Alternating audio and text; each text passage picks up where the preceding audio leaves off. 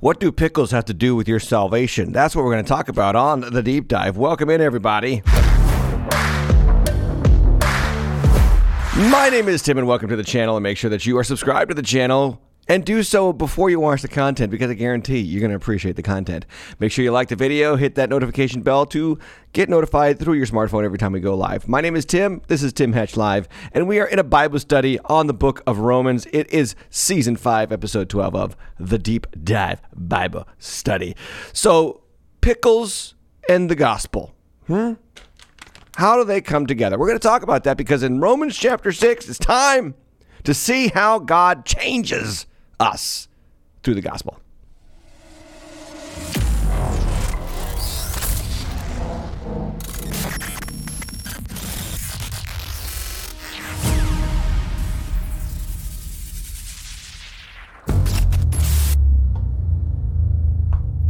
All right, question of the day is Are you uh, a dill pickle person or a sweet pickle person?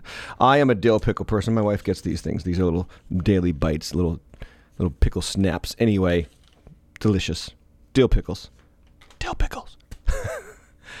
Today, Romans chapter 6, we turn a page, ladies and gentlemen, over here on the Bible Cam. We are going into a, par- portion of Romans that's going to go from chapter 6 through chapter 7 and all the way through chapter 8. And you can see that this is a long section, okay? Got to do two page turns. No, three page turns in the Bible to get to the end of this section. And we are going to take our time. And I'm so glad that this came around right now. It's the end of December. And your New Year's resolution for 2022 is right around the corner. And I want to tell you something. Did you know that New Year's resolutions are officially ended every year on a regular basis on January 12th? yeah, January 12th, according to the New York Post, is when New Year's resolutions end. Yes, they, they don't even make it a month, ladies and gentlemen. Research conducted by Strava, the social network for athletes, discovered that January, well, Saturday, January 12th in that year anyway, is the fateful day of New Year's resolutions. Why can't we change? Do you ever ask yourself that question? Why can't I change? Well, that's what Romans chapter 6 to 8 is about. It's about how real change happens. It real change. Not not oh, I'm going to exercise more. not um I'm going to try to be more patient and kind. Look, I've got bad news for you. You cannot change. You cannot change. That's the bad news. The good news is that God can change you. In fact, that's what the gospel is all about. This is what it's meant to do. And it might be a, a, long process. It might take longer than you want. It might not change in the way that you want it, but it's always worth it. The change that God provides in our lives. It it takes time. It takes some effort on your part. It also takes some key understandings of what it means to be a Christian. And so the gospel is not about just getting you to heaven. It's about changing you into the image of Jesus Christ, right? We're going to get to that at the end of Romans 8 where he talks about that God predestined you not to not to just get to heaven. So many people whittle Christianity down to, I just want to get to heaven. No, God predestined you not to get to heaven, but to be conformed to the image of his son. So the bad news, though, is that you cannot change. The good news is that God can change you. And let's be honest, it's painful. It can be tiring at times. It may seem slow, but a life in Christ will be a changed life in the end. Yes, you will change. So, with that in mind, let's pray and ask God to speak to our hearts for this passage of Scripture. Father, we pray in Jesus' name that we will have ears to hear what you would say. Lord God, that our hearts will be submitted and surrendered to the word, open, and may they be good soil on which your seed can fall and take root below to bear fruit above. In Jesus' name, amen. Romans chapter 6, verse 1. What shall we say then? Are we to consider continue in sin that grace may abound? By no means. How can we who died to sin still live in it? Do you not know that all of us who have been baptized into Christ were baptized into his death? Okay, first, Paul gets to a question that he got a lot. He got a lot. I know he got a lot because this is a question that he foresaw um, his his audience asking in response to the doctrines of grace that he has been unpacking for oh the first five chapters of Romans.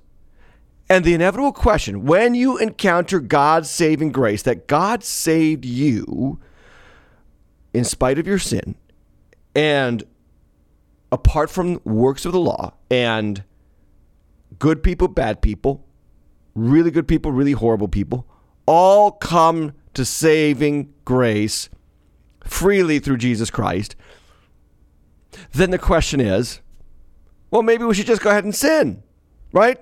Because the argument that Paul made was that his righteousness is revealed through the wrath that's revealed, right? Righteousness, then wrath upon sin, and then the condemnation of all as sinners that are hopeless and helpless before God, but are freely justified by his grace. Romans 3.23, right?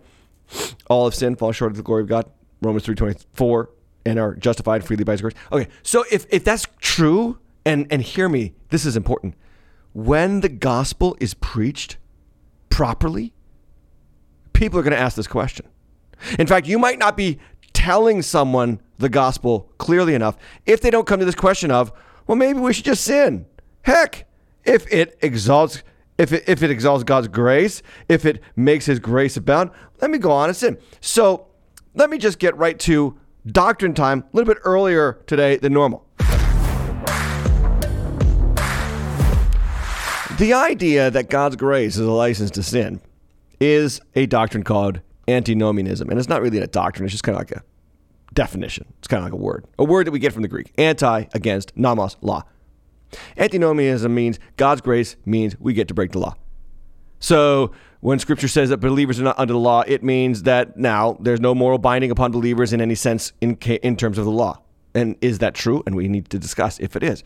Uh, or a believer may sin with impunity because the grace of God superabounds over sin. Like where great, where sin increases, grace does increase the more. And there's a lot of scriptures where people use that people use to give support to this idea of antinomianism. Like Galatians 2:19, through the law I died to the law so that I might live to God. Romans 6:14 even. We're going to get to that. Sin will have no dominion over you. You're not under sin, you're under grace, right? You're not under law, you're under grace. Or Romans 7:4 he says, uh, brothers, you've died to the law through the body of Christ. So, what's the relationship of the Christian to the law? Well, antinomianism says well, we get to just break it because God's grace is magnified in our sin. Wrong, wrong, wrong.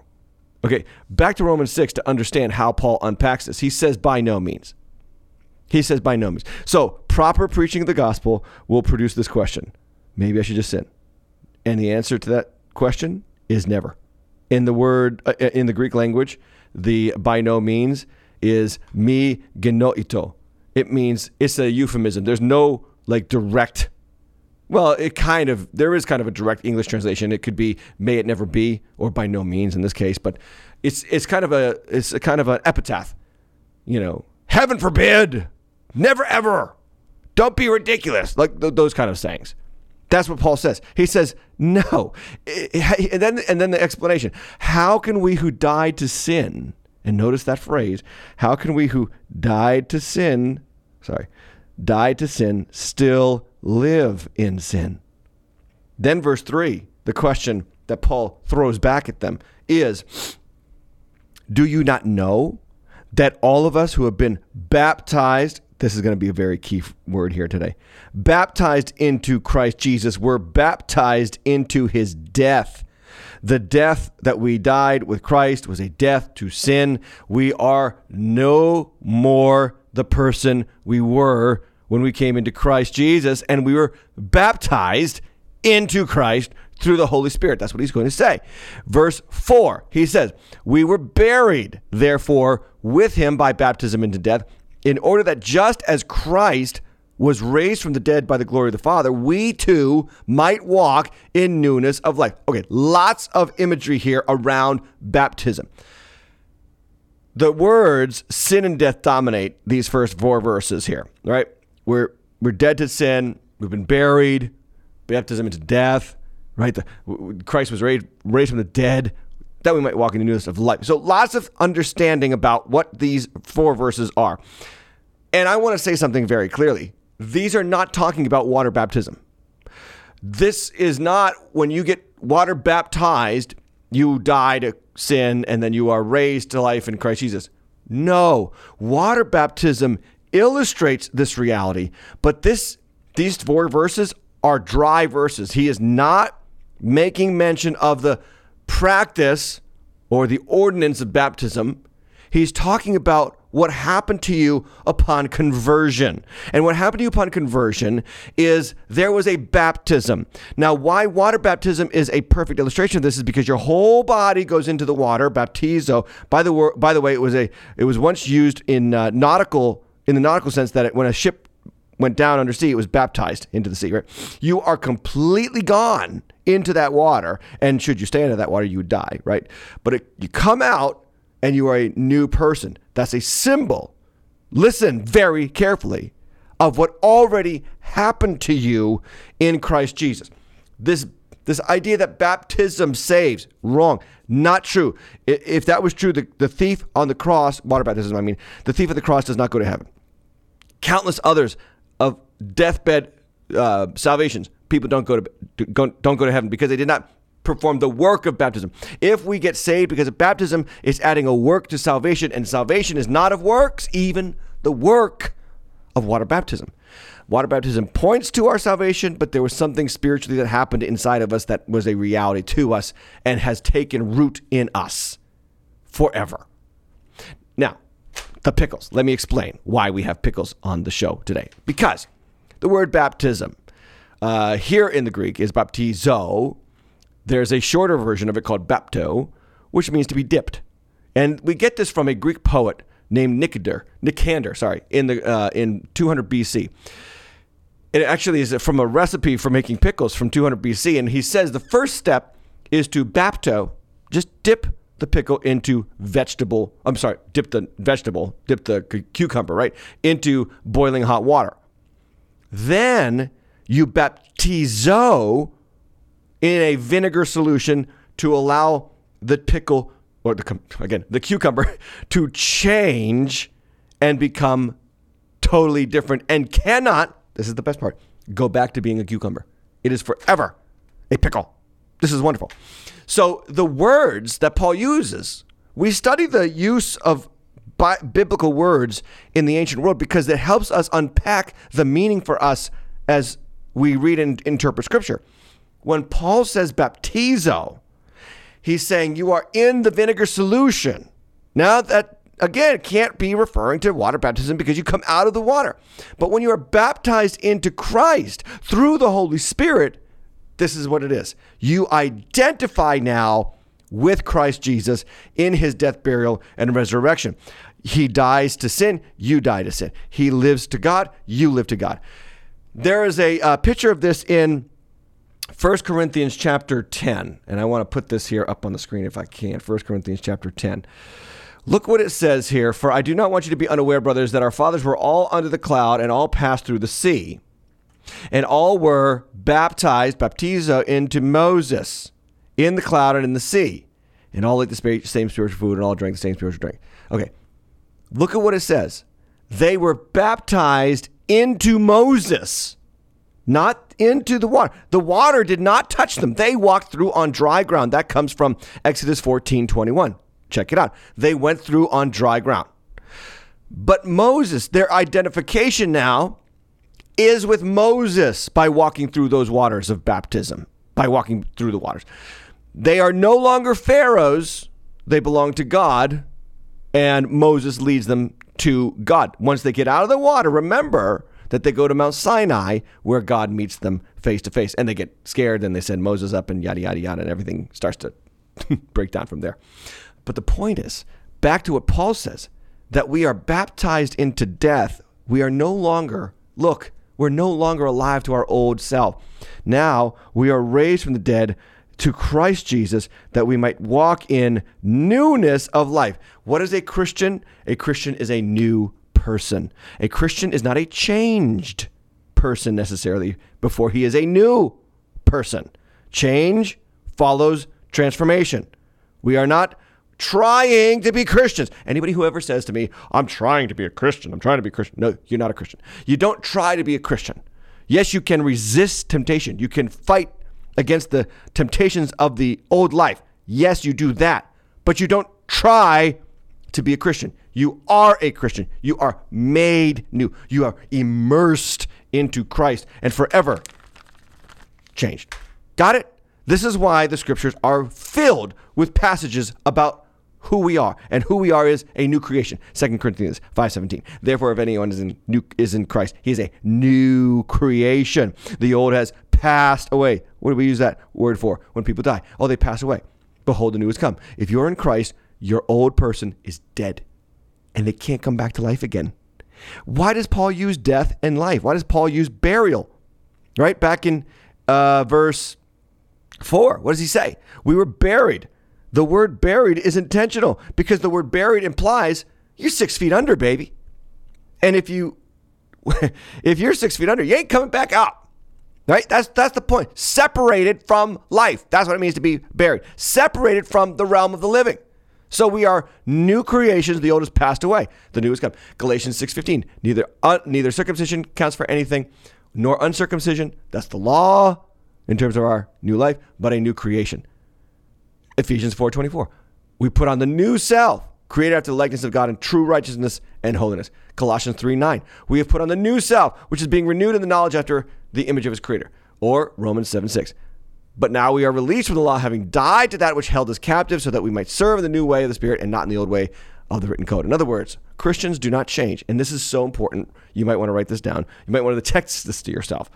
Christians do not change because they try to be Christians. Christians are changed, and therefore the Lord starts to change them from the inside out. You cannot change yourself. That's what we talked about in the beginning of this episode. That's what we're going to talk about for the rest of this episode. Change does not begin with you, change begins with Jesus. Change begins with identifying with his death, burial, and resurrection. Having known that, you uh, you were lost and you were in sin and you were helpless before God and you came to a saving knowledge of Jesus and now your your thoughts, your tastes, your values have been transformed. When someone comes to Jesus, they suddenly want the scriptures. They suddenly want less sin in their life and more Christ in their life. They suddenly want to be part of a church. They want the things that God wants for them. They want to forgive. They want now again, I'm I'm going to make this point clear later. It doesn't mean that they always do it. It just means that their hearts and their desires are changed. This is why the Bible says that out of the heart flows the springs of life. Uh, that's you know the the heart has to be made new. Jesus said that you cannot get good fruit from a bad tree. A tree can only produce the fruit that it is, nor can a good fruit produce bad fruit. a Good tree produce bad fruit. So you've got to change the root in order to see changed fruit. And that is what God does for us in Christ Jesus when he baptized. Your your conversion was not just putting a hand up in church, walking down to the aisle, signing a form, filling out a connection card. Your conversion was when your heart was transformed, renewed, and immersed into Christ. And now you want Him. You desire Him. If this has not happened to you yet, you might not be a Christian. And guess what? That's a good place to come to because now you can come to Christ and repent and turn to Him and say, Jesus, I hand my life over to you. And you can become a Christian by grace through faith. But there's no such thing as trying to be a Christian. There's either death to the old life or there is not. Let's go on so we can unpack this even more. Uh, verse 5. For if we have been united with him in a death like his, we shall certainly be united with him in a resurrection like his. We know, again, it's not about what you do, it's about what you know as a Christian. We know that our old self was crucified with him in order that the body of sin, that's a key, t- key term, might be brought to nothing, that's another key term, so that we would no longer be enslaved to sin, for one who has died has been set free from sin. So look at these terms because they are so important to understanding and unpacking our spiritual transformation. That God sets us free from the power of sin in our lives, and there's no going back. The body of sin has been brought to nothing. Now, body of sin is kind of an interesting phrase because there's this old um, event this old punishment from the ancient times that applies to this. And uh, R.C. Sproul talks about this.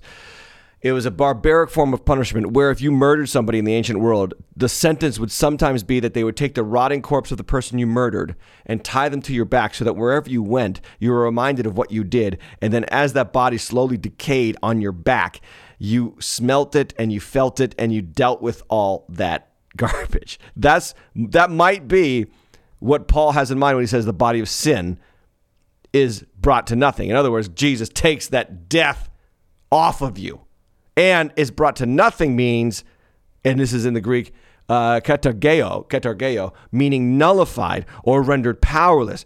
Your old life through baptism into Christ has been made powerless over you. Now, notice that Paul does not say you need to crucify yourself. He doesn't, does he? He says, You know that your old self was crucified.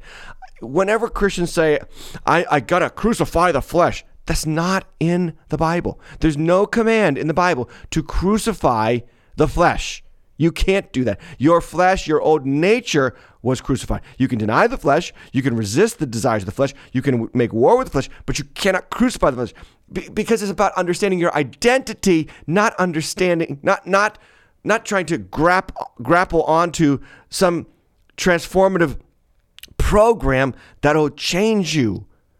So uh, there, there's kind of like a, another way of, of saying this. Uh, St. Augustine said it that when it comes to the old self being crucified and then being raised to new life, a Christian has the freedom to not sin. A Christian has the freedom to not sin. So here's how Augustine puts it Before the fall, Adam was posse peccare, meaning he was able to sin. That's before the fall. That's Genesis 1 and 2.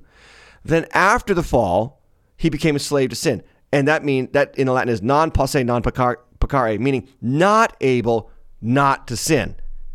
Adam brought this to the human race. We cannot break free from the power of sin. By the way, let me stop here for a second. Everything in Romans 6 about sin is not plural, it's singular sin, the power of sin. So we're not talking about what you do. We're talking about the controlling influence over your life. So make note of that. Back to the points. The current state for believers through Jesus Christ is posse non peccare, which means able not to sin. Because of Jesus, you are now able to resist sin, to say no to sin. That's why in the New Testament, Paul always unpacks the gospel truth for the hearers and then tells them what to do. In fact, you probably noticed, well, maybe you haven't, but let me point it out, that so far in Romans, you have not been asked to do a single thing. We're six chapters in. You have not been asked to do a single thing. He is unpacking the truth of the gospel so that you internalize this, you understand who you are, and then you live from who you are. Okay, that right there is worth the price of admission make sure you're subscribed to the channel so you can get more of this good content coming into your spirits because it's going to help you. This is going to change you. So, the current state of, this, of believers is posse non peccare, able not to sin. The glorified state where we're headed to is non posse peccare, not able to sin. Notice how it transitions from able to sin and then through the total redemption that is in Christ Jesus, in Christ Jesus, in the new heavens, in the new earth, we would not be able to sin. So if you love sin, heaven's going to be miserable for you. If you love sin, heaven's not the place for you. If you hate sin, and I'm talking about Christians who do sin, and there's every Christian sins. First John talks about this. If we say we have no sin, we make him out to be a liar. We got to confess our sins. We got to repent of our sins. We got to turn from our sins. We got to constantly fight off the evil temptations of our world, right? But the relationship to sin, singular, has changed for you. Uh, I love this. What Grant Osborne writes in his commentary on Romans sin has now become a force tempting us rather than a power controlling us. That's good. Sin has become a force tempting us. So a Christian will always have a relationship to sin. It's just, it's a different relationship. Whereas you embraced it and lived in it and had no problem with it before, now it's that temptation that comes against you and you don't want to participate in it and it can't control you anymore. It cannot control the Christian. How do I know? Paul says in 1 Corinthians 10 13, no temptation has overtaken you that is uncommon or not common to man. God is faithful. He will not let you be tempted beyond your ability, but with the temptation, he will always or also provide a way of escape that you may be able to endure it. There's no temptation that a Christian cannot say no to. Now, that doesn't mean we always say no to it. That's the battle of the of the will. That's the the, the war of the flesh and the spirit. It's always going to happen. But understanding who you are is where change starts. Understanding who you are and what has happened to you upon conversion is where change starts. So this should winnow the churchgoers from the Christians because just going to church does not make you a Christian. A lot of people think, I'm trying to be a Christian. I'm, I'm trying to be a Christian. So I'm going to go to church. I'm going to try to do good things. I'm going to try to be a better person. And then you fail miserably because you can't do that. It's only works. It's only trying harder. It's only, you don't go to church for the joy of the Lord. You go to church for the potential reward that the Lord will give you. You don't, you don't pray and read your Bible because you love God's word. You want God's word inside your heart.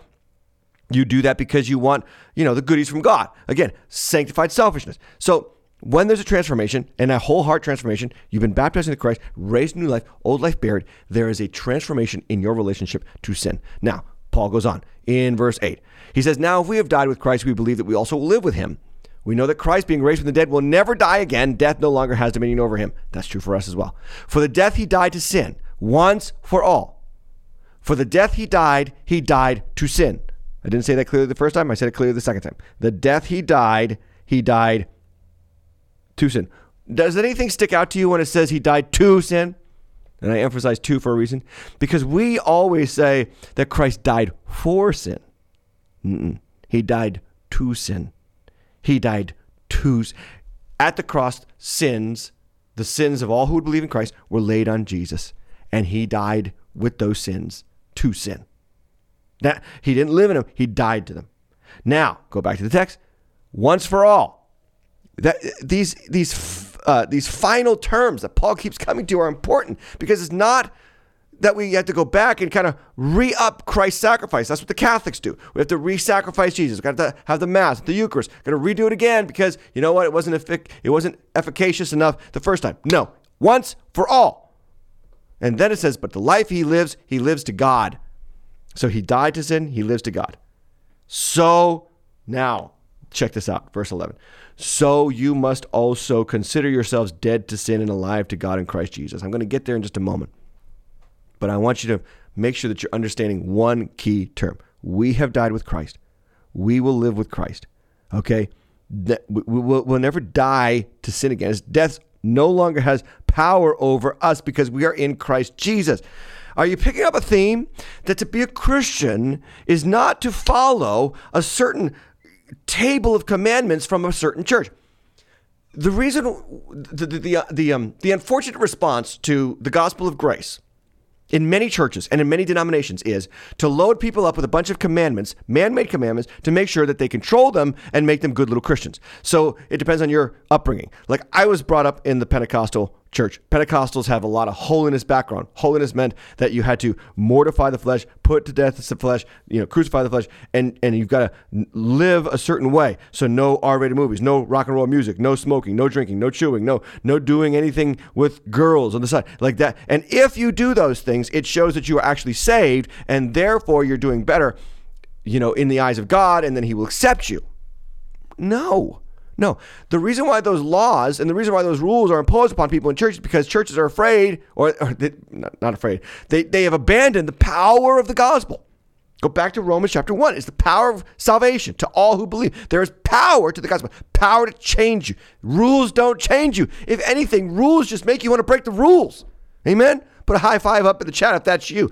Rules make me want to change, break the rules. By the way, subscribe while you're sitting there watching this. And until we get this, until we get this, we will forever be chasing down different kinds of rules. So people will come out of a holiness movement and then they'll go to maybe a different kind of movement where it's different rules. So, uh, you know, you maybe go to a more liberal church where the rules are more about, you know, care for the earth and, uh, you know, love your neighbor, do nice things for nice people and, and help old ladies with the groceries at the grocery store. And, and doing those works of service are, are really what it's about. No, that's just, again, works. It's a different form of works righteousness. We died with Christ. We are raised with Christ. Here's what I mean. Doctrine time again. Two for the price of one today. All right, doctrine time is this. That we got to discuss union with Christ. And that means that there is this mystical union between you and Jesus that has transpired upon conversion, wherein you share in Christ's life, his merits, and his power over sin. You share that with Jesus. You become united with him. It is so powerful that when Jesus, when you when God looks at you, he sees Jesus in you. That's why it says, put on the Lord Jesus. That's why when they sin in the garden, and remember what they did? They heard the sound of the Lord and they go off, they, hump, they jump into the bushes and they start trying to cover up. What are they trying to do? They're trying to hide their sin, their shame. Jesus clothes us in the garments of righteousness. His garments are wrapped around us. That's why that in the um, uh, in the uh, Old Testament there was the uh, day of uh, atonement where they would take the two lambs and they would slaughter one and put the blood over the other one, cover them in the blood, and then they would send it off. They would send it off into the wilderness. So this is who we are in Christ. We are covered in the blood, united with Christ. When God sees us, he sees Christ's life, he sees Christ's merits, and he sees Christ's power. That is why in Ephesians chapter 3 it says that he has this power at work in us that is able to do far more abundantly above all we can ask or imagine. You can't even imagine what you are going to be in Christ Jesus because his power is that glorious over you. Amen. Union with Christ couple of verses of scripture. Galatians 2:20. I have been crucified with Christ. Past tense. It doesn't say I'm trying to crucify the old man. No, I have been crucified with Christ. It has happened in the past. It is no longer I who live, but Christ who lives in me. And the life I now live, I live in the flesh. Uh, the life I now live in the flesh, I live by faith in the Son of God who loved me and gave himself for me. Identification with Christ. Colossians 3 1. If then you have been raised with Christ, seek the things that are above, where Christ is seated at the right hand of God. Set your mind on things that are above, not on things below. below. For you have died, and your life is hidden with Christ in God. When Christ, who is your life, appears, and you also will appear with him in glory. This is such an important text to have in your heart. Uh, it, uh, such an important concept to have in your heart, in your understanding of who you are. No longer alive to sin, dead to it. It does nothing for you. It only hurts you. Okay? So, fine, uh, summing up here, Paul says these last lines. Uh, therefore, well, well, first, actually, we've got to go back. I'm going to go back. Hold on a second, because I, I skipped over it and I shouldn't have. Let me go back to this passage. So, you must also consider yourselves. This is the first, by the way, imperative command in the book of Romans, verse 11. This is what you do. You Consider yourself at home. Oliver, anybody? Consider yourself one of the family. I don't know. I'm, I'm, feeling spry today. Maybe it was the pickles. Consider you, you've got to think of yourself this way. This is your new identity in Christ Jesus, and there's no going back. Now, so, Pastor, you telling me that's all I got to do? That's it? That's it? I'm done? Good? Good to go? No, because Paul doesn't do that. There are things we've got to do to see the transformation happen, the change, the change pa- after the new life. We got to feed that new life. We got to serve that new life. We got to love that new life, cultivate that new life, just like a tree. So he says in verse 12, Let not sin, therefore, reign in your mortal body. Notice the phrase, mortal body, because in your flesh, that's, that's, a, that's another phrase for flesh. In your, in your flesh, don't let sin reign. Don't let sin have control in your flesh, to make you obey its passions. Do not present your members. Okay, that word members just means your body parts. Do not present your members to sin as instruments for unrighteousness, but present yourselves to God as those who have been brought from death to life, and your members to God as instruments of righteousness. Now, please remember here that Paul is talking to Christians. And so he says, look, you're going to have the struggle. You're going to have to struggle to make sure that you don't present your members to sin. So Christians do struggle with sin. It's just that the relationship and the power of sin has been changed through the gospel of Jesus Christ. Why would he say that in verse 13 if, if Christians didn't sin? There is this false Christianity, well, I don't even call it Christianity. A lot, again, holiness movement. Um, the Methodists used to do this. John Wesley used to do this. That you can attain perfection in this life. You cannot. You cannot. You will struggle until this flesh is in the ground. And I would venture to say that you struggle with sins in ways that you don't even realize that you struggle with sin because sin is that inherent in your fleshly body. But back to this idea that you don't let it reign. That's the key word in verse 12. You don't let it reign in your mortal body. That is, you don't let it be king. Jesus is king. And you have the power through the gospel, through the Holy Spirit, to say no to sin having power and yes to Jesus having power. All that to get to finally what it meant.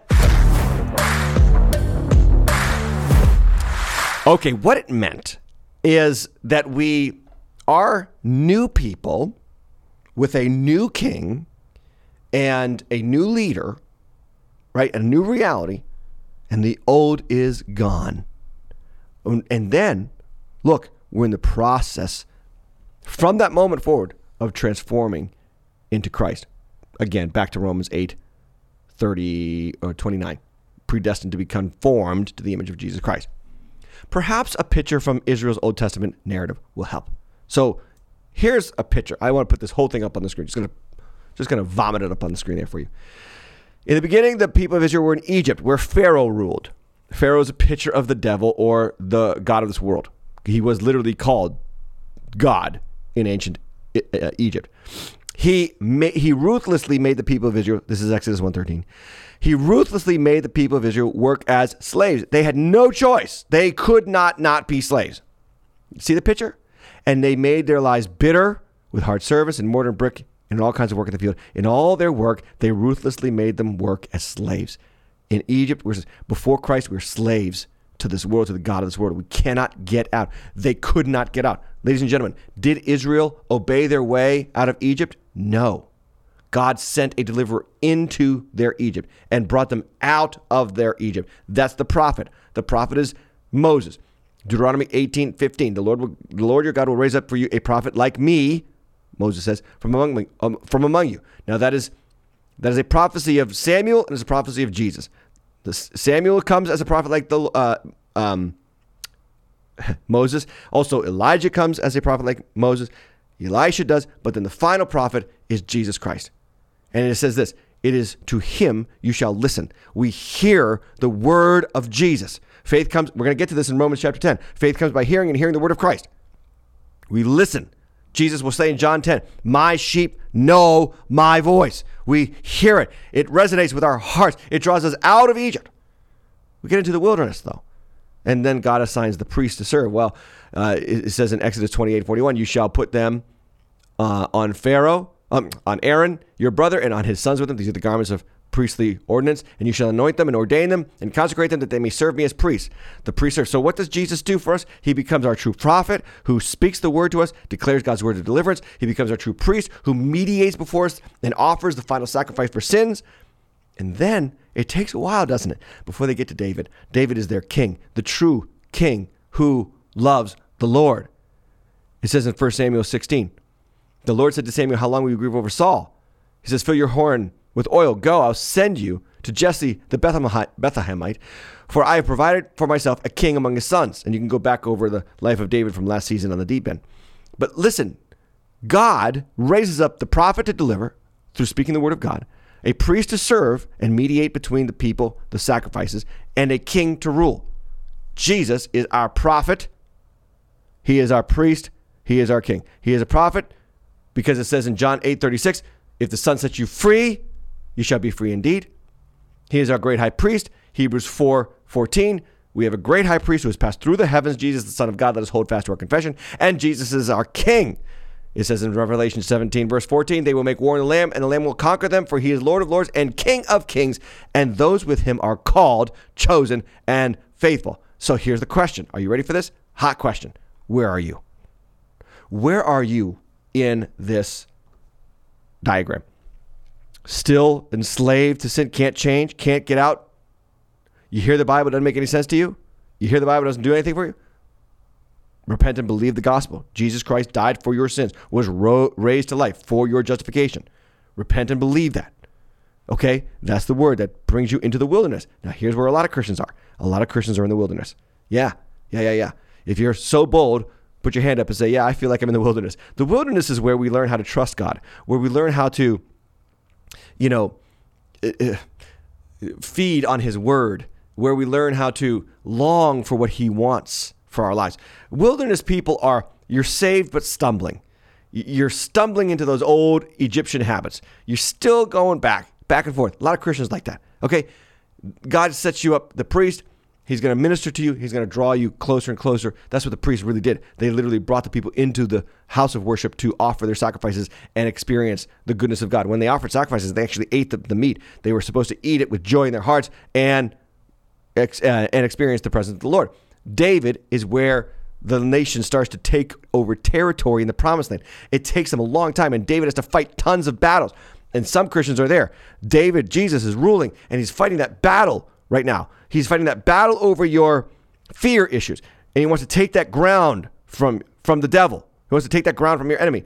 Um, he is fighting that battle over your uh, sexual life, and you are struggling with lust. But he's going to battle for you and go to work for you and deliver you and claim that territory for you uh, for money. Like some some people, you're struggling with greed. You don't give. You don't tithe, and the Lord Jesus is going to fight that battle in your life until you surrender. You, some of you is jealousy. Some of you is envy. Some of you is uh, you are materialistic, and the Lord has to take that ground in your life. You have a true David who rules and reigns over your life and progressively takes more and more uh, area, ground from your old life and delivers them into the new life that is in Christ Jesus. I love what James Montgomery Boice says. He says, A reigning monarch is a triumphant monarch.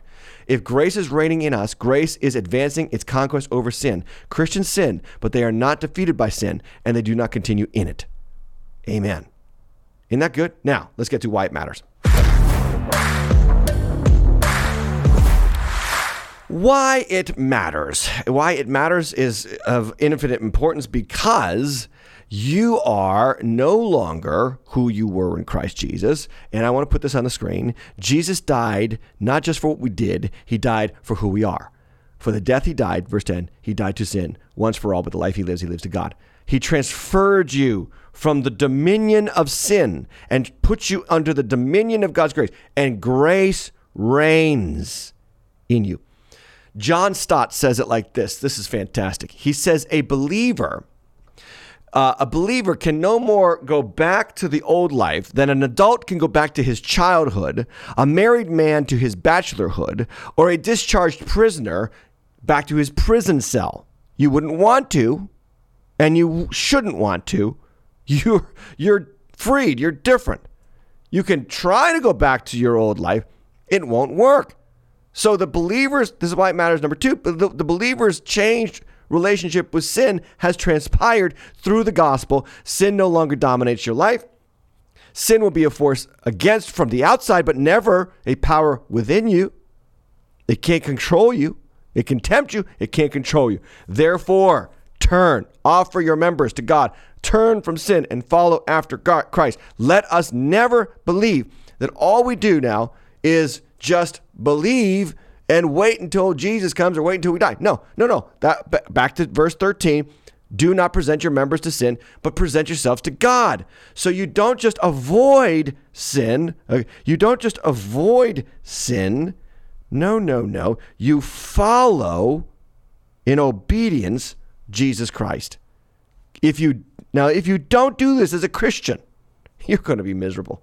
I'm telling you, you're going to be miserable. And there's no more miserable person on the planet than a Christian who does not work out their salvation because all they do is struggle with avoiding sin, then they fall back into sin, and they feel miserable about it because you can't live in sin because you're dead to it now. You're dead to it. It has no joy, no ever, no lasting pleasure anymore. It has short-term pleasure, but no lasting pleasure. So you got to hand yourself over to God as instruments, your members, your body. Christianity is active. You hand this body over to God. How do I do that? How do I do that? Okay. Do not avoid what you should not do, follow up to what you should do. Five things. Make God's word a priority in your life. That pertains to how you handle what you hear. What are you listening to? What are you focused on? What, are your, what is your attention on? Your mind on? Dwell on the word of God. Prayer. That, commu- that means communicate with your Father regularly. Now, this has to deal with your tongue. You speak to God. You might have to complain to God. You have to offer everything up to God. Just let Him know what's on your mind. Cast your anxieties upon Him, for He cares for you. Community, the fellowship of the saints.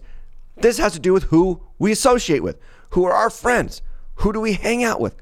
If you if you hang out with people that don't love the Lord, you're going to be miserable. I'm telling you, you're going to be miserable. Okay, uh, worship, love the Lord daily. This is what this has to do with our hearts. Okay? So now we're you see how we're offering our bodies, our members, the word, our ears, community prayer, our tongues, fellowship of the saints, our location. Love the Lord, our hearts, our honor, what we honor him. I mean, what we honor with our hearts. And ministry, what we do with our hands, serve others in the love of Christ. This is how you see the transformation, the change happen intentionally as a Christian. You don't just avoid sin, you embrace the practices that you're made for. Look, you're made for God's word. Jesus said, My sheep hear my voice. You can't follow anyone else. You're made to love the Lord. You're made to be in the believers in the fellowship of believers. You're made for this. That's why Hebrews says don't get into the habit of not fellowshipping together. You've got to do it more and more. You're made to serve. This is why Christians, when they serve in their local church or they serve their brothers and sisters in Christ, they immediately sense like God is at work in their lives. This is what you're made for. And it makes all the difference in your development as, as a believer. Now, last question before we close out. What if I sin? What if I sin? What if I get caught in sin? Well, there's there's a remedy for that confession. There's also another remedy in Galatians chapter 6 where you have believers who help you come out of that sin and restore you. But here's the deal if a Christian sins, number one, they will not enjoy it. God will make you miserable. You might enjoy it temporarily, but He will bring to you a crushing state of defeat after sin. Number two, and this is going to be hard for some of you to hear God might kill you. it's totally not. I know you're not going to like hearing this, but when a Christian gets caught up into a sin that's, you know, become like dominant, God would just put him to death. You say, where's that in the Bible? 1 Corinthians 11:30. When Paul is talking about the they don't discern the Lord's Supper, and he says that's why many of you are weak and ill, and some have died. Some of the believers have died because God just said, "Yeah, this is going to destroy you anyway, so I'm just going to kill you and get it over with and bring you home." God does that all the time.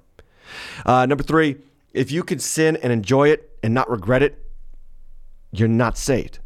You're not saved. Let me let me unpack it a little bit more clearly. If you can harbor unforgiveness and you long to pay back people for what they did to you, you're not saved. If you commit adultery and you don't have remorse and you feel totally okay with it, you're not saved. If you are consumed with getting more, having more, taking what's not yours, and you want to do that, and you don't care about the consequences, you're not saved. I'm telling you, your heart is still attached to the things of this world. Now, why it matters. Okay, real quick, we're going to sum this up and close this episode out. Why it matters is because you are not saved to get to heaven alone, you are saved to change. Isn't that great? You are saved ch- to change. This is why, again, Paul will unpack the gospel for 11 chapters in Romans before he gets into what we do. Check it out. That's the outline. The outline of Romans is this 11 chapters of who we are, four chapters five five chapters. Well, four because the last chapter is really just him saying greet this, greet that, greet this person. So the the four chapters 11, uh, 12, 13, 14, and 15 Romans are what we do. 11 chapters of who we are, four chapters of what we do. Ephesians, three chapters of what we are, three chapters of what we do. Colossians, two chapters of what we are, two chapters of what we do. It's over and over again. The re- the reality. This is how you teach people. This is how you teach God's people. This is who you are. This is who you are. This is who you are. Now live like it. Only live up to what you have already attained. Philippians chapter 3, verse 16 says. So we are under new management. Sin used to rule in our hearts and lives. Now Christ rules. What do I do when I'm tempted? You say, Heavenly Father, in the name of Jesus, let Jesus have control right now. Because you have a new identity and a new priority. Philippians 3 16. Only let us live up to what we have already attained. Isn't that great? Isn't that powerful? When I am tempted to sin, you turn to the Lord. You say, Father, that old flesh, that old person, that old me is at it again. Can you please take authority over this temptation in Jesus' name? And I guarantee you, he's going to give you the power. That's what 1 Corinthians 10.13 is all about. He's going to give you the power to endure that temptation. So I had this viewer question come in a long time ago when we were in chapter 3, and now I just finally want to get to it because I finally answered it.